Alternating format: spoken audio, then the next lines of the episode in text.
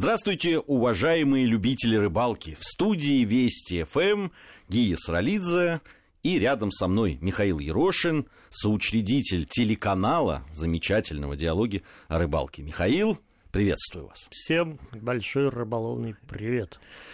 Вот для чего люди ездят в низовье Волги?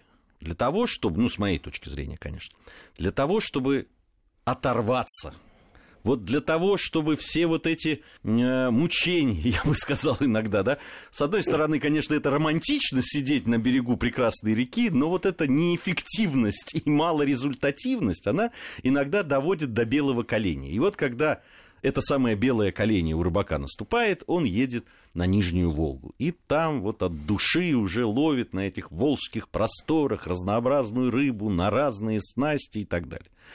Ты же у нас какой-то ренегат, я бы сказал. То есть ты 10 дней находился на Волге, приезжаешь, не проходит и недели, как ты опять отправляешься на рыбалку, и, значит, получаешь от нее видимое удовольствие, раз отправляешься. Да, ну, смотри, два момента. Первое. Судя по рассказам рыбаков, друзей последних лет... Которым нельзя не верить, Которым конечно. невозможно не верить. И на Нижней Волге и на самой нижней, на самых низах Нижней Волги. Последние годы, как все хуже и хуже и хуже. Рыба становится трудовая, значит, сезон не тот, как мы уже говорили, вода большая, вода малая нет такого уже, что вот приезжают люди и говорят, это все, вот заплюнешь, выпр- выпрыгнет рыба. С одной стороны. С другой стороны, примерно аналогичное количество отзывов о том, что в наших реках Центральной России, Москва-реке, в Оке, в их притоках а, более мелких, в последнее время стало рыбы довольно много – и это сказывается и на уловах, и рыба себя и проявляет. И поэтому рыбалка приносит результаты и здесь, недалеко от дома. Мне вот довелось в июле месяце там неоднократно проверить обе гипотезы, по, по сути. Значит, июль месяц, как мы в прошлой программе говорили, не самый записной месяц для рыбалки, где бы ты ни было, в принципе. И на Нижней Волге, во всяком случае, точно, потому что страшная жара, вода а, буквально горячая, как у Жванецкого картошки добавить, посолить, и будет уха уже. С точки зрения там, поведения рыбы, понятно, что ей не до активного клева, она прячется от жары, да и с точки зрения комфорта для рыболова. Это очень ограниченный промежуток времени, как мы говорили, для рыбалки. Все остальное время э, изнуряющая жара, все различные, значит, насекомые, которые портят настроение. При этом ты должен постараться. Вот, ну, для того, чтобы эту рыбу, значит, расшевелить, найти сначала, потом расшевелить и поймать. А с другой стороны, я действительно, приехав, буквально там на следующие же выходные, был приглашен опять на рыбалку. В таком узком коллективе достаточно, трое нас было. На очень известное мне и знакомое место, я бывал на нем, ну, десятки раз.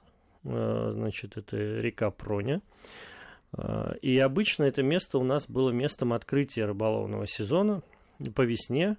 И скорее было очень комфортно с точки зрения отдыха, разбития лагеря, нежели вот э, прямо для рыбалки. И мы поехали совсем рядышком, поскольку была, как модно говорить, инсайдерская информация от местных рыбаков, которые там, а, значит, на плавсредствах перемещались и, и доложили, что якобы на вот э, конкретных там двух участках реки, где есть ямы, э, собрался крупный лещ. Именно не подлещик, как, а крупный лещ. Как они определяли это? Я не знаю. Ямы там, Проплывая. Ре... Я, ямы там реально есть. И ямы такие до там 18 и более метров.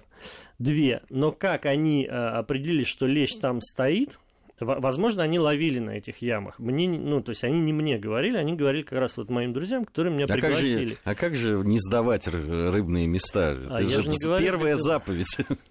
Ну, это только тихо по секрету, и своим рыбаки же никому не скажут. Конечно. Вот, и ты сейчас, и я собственно, никому, вот только мне и рассказываю. Только тебе и рассказываю, да. А, мы поехали и попытались, там, мы потратили, ну, 4 точно часа, для... мы поехали на машине, скажем, не сильно приспособленной для передвижения по пересеченной местности, на, на пузатерке, так э, у нас рыболовы называют, низкопосаженной седаны.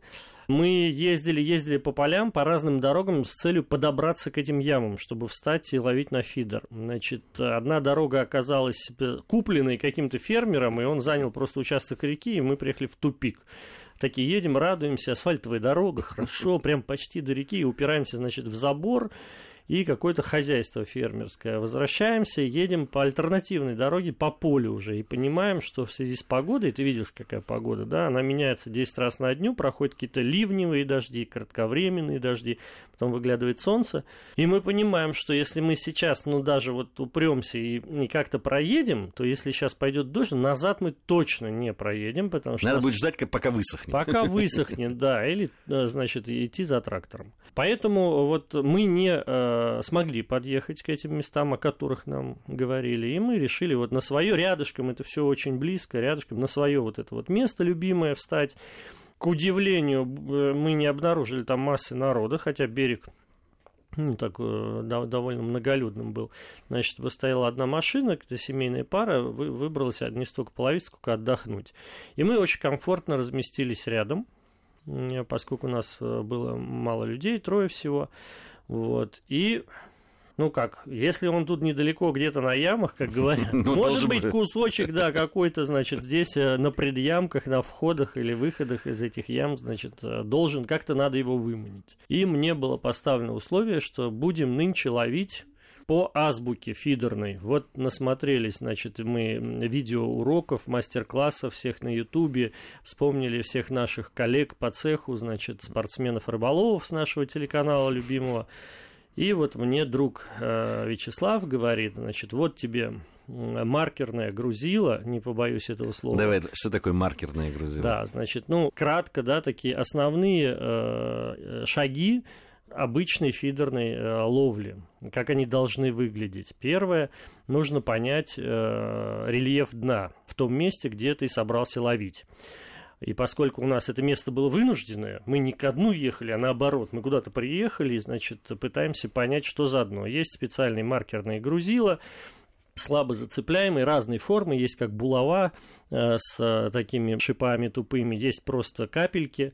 Э, задача этого грузила сигнализировать о том, что из себя представляет дно, перепады, свалы, бровки, ракушечник, песок, вязкое оно или плотное ну, конечно, помимо грузила нужно иметь еще и, в общем, более-менее нормальное фидерное удилище, потому что мы же обычно ловим крокодилами. Вот если такой палкой забрасывать маркерное грузило, ты вряд ли почувствуешь все тонкости этого дна. Вот, мне было видно маркерное грузило. Я сделал, ну, там, где-то, наверное, 3-4 заброса подтверждая с каждым забросом свои ощущения, гипотезы по поводу дна. В общем, дно было не бог весь какой замысловатое. Это была линза фактически такая с выходом а, на отмель в середину реки. Не самая удачная. Не самая, прямо скажем, удачная, да. И вот посередине реки э, была такая, ну, скажем, банка, что ли, или стол вытянутой формы, и об этом, собственно, сигнализировали кувшинки, которые были видны в самом середине. Прям научный подход. Да, Значит, потом, когда... Э, это называется промаркировать дно. Как, как, когда ужасно, ты... ужасно романтично. Абсолютно. Исклю... Это... Ну, если исключить куши... кувшинки, то все да. остальное выглядит технологично, Значит, невероятно. Да, следующий этап это заклипсоваться. Ага. Да, то есть красота на этом не заканчивается. А, суть клипсования в следующем. Как только ты понял, какой участок дна ты считаешь наиболее перспективным с точки зрения э, интереса к нему рыбы, где э, тебе будет лучше закормить ее, ты, значит, э, эту длину заброса фиксируешь на шпуле катушки клипсуешь леску, и с этих пор ты забрасываешь ровно, значит, на эту дальность, длину. Э, заклипсовался. Ну, э, можно ловить? Нет. Теперь нужен стартовый закорм. Стартовый закорм. Значит, э, ну, что касается нашей речки, течение там довольно небольшое. И мы использовали там не сильно тяжелые кормушки, где-то 30-40 грамм максимум. Это а кормушки, которые вы закидываете, и там они остаются, правильно я понимаю? Ну, там нет. Есть кормушки прикормочные, а, они разных модификаций, и суть их одна. Они должны э, максимально быстро освобождаться от прикормки при забросе, либо при ударе о воду, либо при ударе о дно, либо э, при э, резком подергивании удилищем. Ну, подожди, если о воду, то это же оно ну, по поверхности расходится. Да, Тебе есть, же нужно, ну, чтобы оно на дне оказалось, да, раз здесь, вы нацелились на крупного здесь, леща. Здесь скорее регулируется плотностью набивки этой кормушки ну и консистенцией самой прикормки. Ну Значит, да, она либо должна ее, опуститься на дно. Да, она опускается на дно, потом несколькими там двумя а, резкими движениями ты как бы сдергиваешь эту кормушку с прикормки, выматываешь, и вот ты делаешь максимально точно, там, ну, в зависимости, кто где и как кормит, 10, там, 15 забросов в одну и ту же точку. Надо,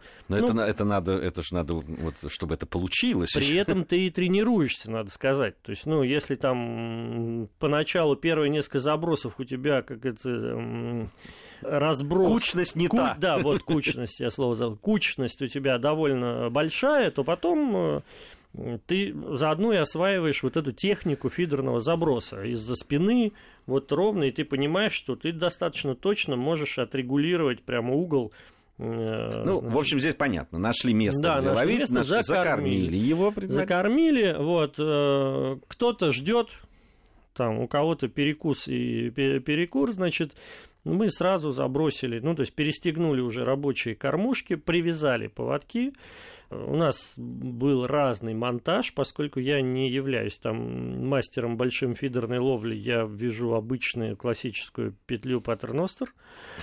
А, а, а вот у, у друга моего Вячеслава была завязана асимметричная петля, как она вяжется, я не знаю. Более того, и он не помнит, поскольку она у него смонтирована уже там пару лет на этом фидере, и он ее как бы не, ну, не перевязывает. Я сейчас, наверное, э, говорю какие-то страшные вещи с точки зрения спортсменов-фидеристов, но вот э, для наших э, друзей, обычных рыбаков, это, я думаю, что повсеместное явление. Пока рыба не оторвет. Да, пока рыба не, ну, то есть пока не отстрелила вот это все. Вот, значит, мы пристегнулись, привязали поводки, чуть-чуть даже поспорили, значит, э, все-таки как, какой длины поводки больше нам подойдут, подлиннее. Я всегда э, вот, себе уяснил, что поводок должен быть там максимально длинным, крючок максимально маленьким э, для фидерной именно ловли. Вот. И где-то там часов в 7 вечера мы начали ловить. Ловить мы начали с опарыша исключительно, и э, прям, ну вот, там сколько, может быть, минут 10-15, пока мы это все монтировали, с момента стартового закорма, начал ловиться хороший, я тебе скажу, для ну, вот, Рязанской губернии карась. Такой грамм по 300, может быть, Хорош. 300 плюс. Хороший карась. Да, а, я, конечно, сразу... Конечно, лучше бы его ловить на удочку с глухой оснасточкой, это, конечно... Да, но там речка и течение, да, а, поэтому и... там вот э, на пруду бы удочка подошла. Здесь, здесь ну, фидер. Причем причем еще один момент. Э, было решено, как обычно, не, за, не заставлять берег фидерами. Обычно приезжают все, у кого сколько есть. Кто три ставит удочки, кто четыре. Значит, вот у нас было по одному удилищу. Это правильное решение. Я считаю, что это очень спортивно. Абсолютно. А, во-первых, это спортивно. Во-вторых, ну, невозможно качественно и быстро реагировать, во-первых, на три удочки. Во-вторых, быстро их переоснащать. И это превращается в такую в ну, суету. Суету. И, и, и это часто приводит к нервам, обрывам, каким-то, ну, вот, спутыванию чего-то и так далее. Здесь мы очень комфортно разместились на прям вот буквально мосточке одном, там на полутора метрах поставили рогатульки, поставили удилище, и нам было Наконец. очень, очень хорошо. Наконец, Миша, ты дошел до настоящих ощущений нормального рыбака. Да, на мосточках, не, не закрывать... рогатульки, да, да, да. сели. Пошла да, терминология. Да, да нормально, человеческая, понимаешь, да, да, вечер. Сейчас вот, да, там люди слушают нас э, утром рано и думают, как хорошо, сейчас бы оказаться на берегу. -то. Ну, ты видел, что я не могу пройти мимо а, там красоты, поскольку там фотографии улова, это у меня один, одна максимум там две фотографии да. всегда да. как, как некое резюме проведенного времени, а вообще большая часть фотографий э, в, в моих фотоотчетах, это, конечно, красотища вокруг неимоверная. Вот, на этом сейчас мы первую часть завершим, послушаем новости, затем вернемся и продолжим. В студии Вести ФМ по-прежнему Гия Саралидзе, рядом со мной Михаил Ерошин, соучредитель телеканала «Диалоги о рыбалке» и рыбак безусловно. А вообще этим летом просто бьет все рекорды по количеству выездов на рыбалку э, в наше непростое ковидное время.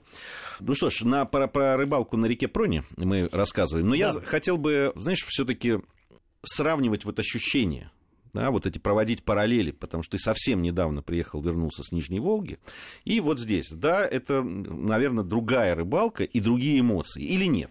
Ты знаешь, да, это другая э, рыбалка. Э, попытаюсь пояснить, почему для меня. Все-таки Нижняя Волга, э, даже с учетом того, что я езжу, ну, там, в одни и те же знакомые мне уже места неоднократно, она все равно для меня чужая она чужая с точки зрения того, что я рыбачу с егерем, да, который, ну, не определяет, но как минимум рекомендует, куда э, и за какой я хочу рыбы ехать, куда надо идти, говорит, вот здесь там мы ловили, там кто-то ловил, вот давай здесь попробуем. То есть э, ты уже как бы не совсем свободен. Тобой манипулируют. Тобой манипулируют, да, в определенной степени, но результат вроде бы есть. Нет такого ощущения, что ты его на 100% этот результат э, получил сам. То есть комплекс э, целый обстоятельств, которые тебе дали лодку, тебе дали егеря, тебя привезли, и сказали, кидай вот вдоль, поперек, или как хочешь кидай.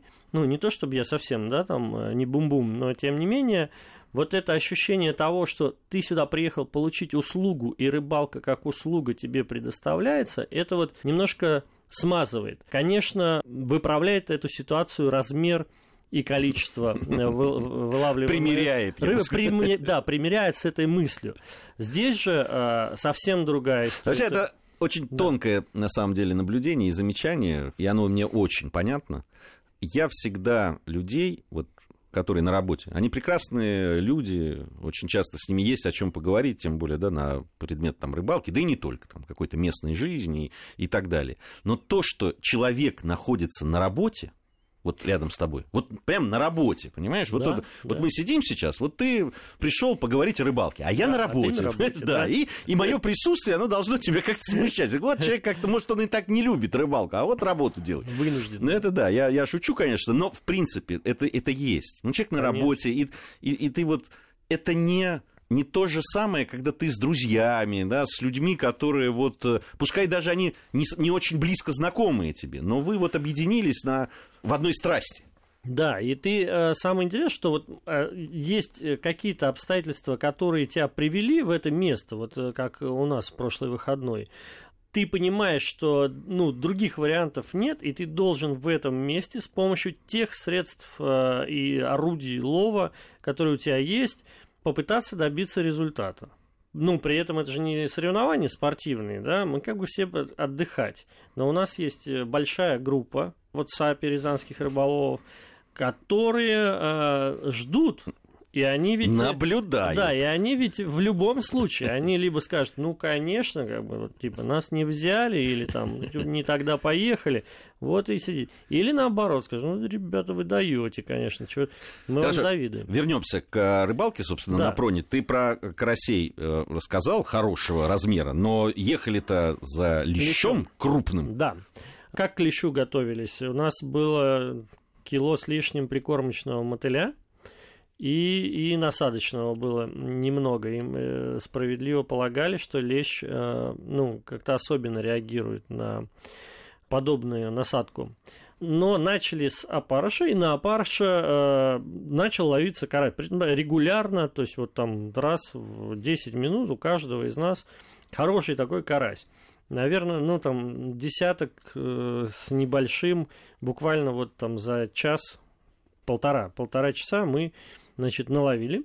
Начало темнеть, и вообще погода была такая переменная облачность, солнца особо не было, и поэтому смеркался очень рано. Мы привязали светлячки к нашим фидерам. И вот клев там часов с 9, он так заметно поутих, и еще, может быть, мы там 4-5 поймали до 11 вечера, уже в темноте, в полной, сидя уже рядом за столиком, там ужиная.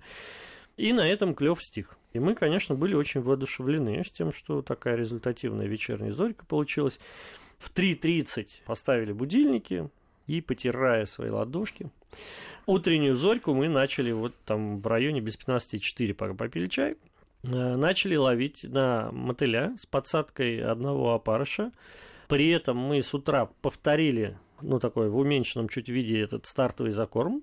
И, о чудо, началось э, все с э, такого подлещика, лопырики, как их называют, такие с ладошку, может быть, такие грамм по 200, ну, то есть карась был больше. Но вот эта радость от того, что ты меняешь что-то в тактики и техники ловли, это приносит сразу видимый результат. Ну, вообще по классике сначала да. подходит мелкий подлещик, это известно на прикормку. Вот. Это всегда так. Но э, если, допустим, у Славиного папы, который с нами был третьим, и сидел там в камышах поодаль он, э, и он наловил, что только он не наловил, уклейки, каких-то маленьких, да, маленьких окуней, которые э, опарыш там этот атаковали, густерочки каких-то там, плотвичек. У нас этого добра было там, ну, в количестве, может, три за всю рыбалку. То есть мы как-то сумели отсечь. И с утра подошел лапырик, и уже, наверное, часов э, в шесть, в начале седьмого, нам удалось словить, ну, во-первых, подлещиков таких, наверное, тоже штучек 8-10, уже таких приличных, тоже, наверное, грамм за 350, может, даже 400. И потом мы словили, ну, по одному уже почти лещу, я тебе скажу. Мне это почти лещу. Почти, почти лещ. Ну, я не знаю. Если всех... держать на вытянутых так, руках перед ну, ну, во-первых, фотоаппаратом... лопырики, они беленькие, они такие блестященькие. Этот уже такой начинающий бронзоветь. Да, да, и да. примерно, ну, под килограмм. Я, мы не взвешивали, у нас не было ни безменно, ни, ни, ни электронного. Не, ну я видел на фото, да. да ну, это, они, такой, ну, это такой... Это молодой лещ. Молодой, очень молодой лещ. Еще не откормившийся. Да, ну, в общем, такой стремящийся, я так сказал, да. Но это было приятно, поскольку вот работало, да, как по писанному, то есть мелкий, Мелкий ловился довольно долго, то есть часа полтора. Есть можно предположить, что действительно крупный все-таки там, вот на тех ямах. Где-то издалека подошел, он да, был там, но не весь дошел. Вот, и все, полдесятого э, как отрезало, и погода нам там пророчила какие-то изменения. Не знаю, связывать это с этим или с чем-то другим. Просто, ну, рыба, когда выходит солнце, там зорька закончилась, короче говоря. Все это поутихло. Там через полчаса мы поймали еще по-моему, по два или по три карася. У нас кончился насадочный мотыль. И прикорм, впрочем, тоже, потому что мы его весь замешали э, в прикормку. Вот. Мы поймали карасей, и вот там полдвенадцатого дня мы уже снялись довольные из точки, собрали палатку. В общем, у нас вот две зорьки фактически результативные. Одна по карасю, другая по подлещику. Э, я, наконец, первый раз половил фидером так, как это рекомендуют делать знающие люди пройдя все эти мучительные этапы, ну, на самом деле, не такие они и долгие, но а, они оказались полностью рабочими, и вот мне кажется, что именно благодаря этому нам был обеспечен такой результат. Наукообразно все было у вас. Подход. Подход. Помнишь, тут надо технически. Тут надо технически. Что там говорить? Вообще вот эти все премудрости, ну, в основном, которые идут от спортсменов, конечно, рыболовов, они потихоньку, потихоньку, а иногда и не потихоньку, в нашу жизнь простых рыболов, рыбаков, таких в хорошем смысле любителей, вот, они внедряются. Проникают. Проникают, да. Это помогает, во-первых, уходить от, ну, вот совсем вот этого бесклевья или там невозможности что-то поймать, а это на самом деле, как бы рыбаки не говорили про то, что... Бесит. Да, что, что ну, посидеть, суды, ну, паду вокруг красота, и главное не рыба. Может быть, она, конечно, и не главная, но точно не, не мешает на, на рыбалке. Абсолютно. И все таки там поклевки увидеть и наловить какой-то более-менее там приличные, э, приличные экземпляры, это всегда приятно. И хорошо, это очень радует. Вот твой рассказ, это совсем уже, это да, действительно, это недалеко и от нас, и от Москвы, и э, приятно, что вот в центральных районах э, такая рыбалка, которая уже не просто посидеть, что называется. Ну и потом я тебе скажу, возвращаясь к Нижней Волге, все-таки фидер и поплавок это не, э, не записные снасти для Нижней Волги. Да. Все-таки спиннинг и до донная снасть, там сом, сазан, И это там вот наиболее интересные штуки, плюс, ну, подводная охота. А все-таки фидер-поплавок – это вот наша тема. Ну что, наше все на самом деле. Наше все. И да. то, и другое, и третье. Еще про нахлость поговорим как-нибудь. Ну что ж, э, время наше подошло к концу. Миша, спасибо за этот рассказ. Вам спасибо за внимание, наши слушатели. И до следующих встреч. Увидимся, услышимся.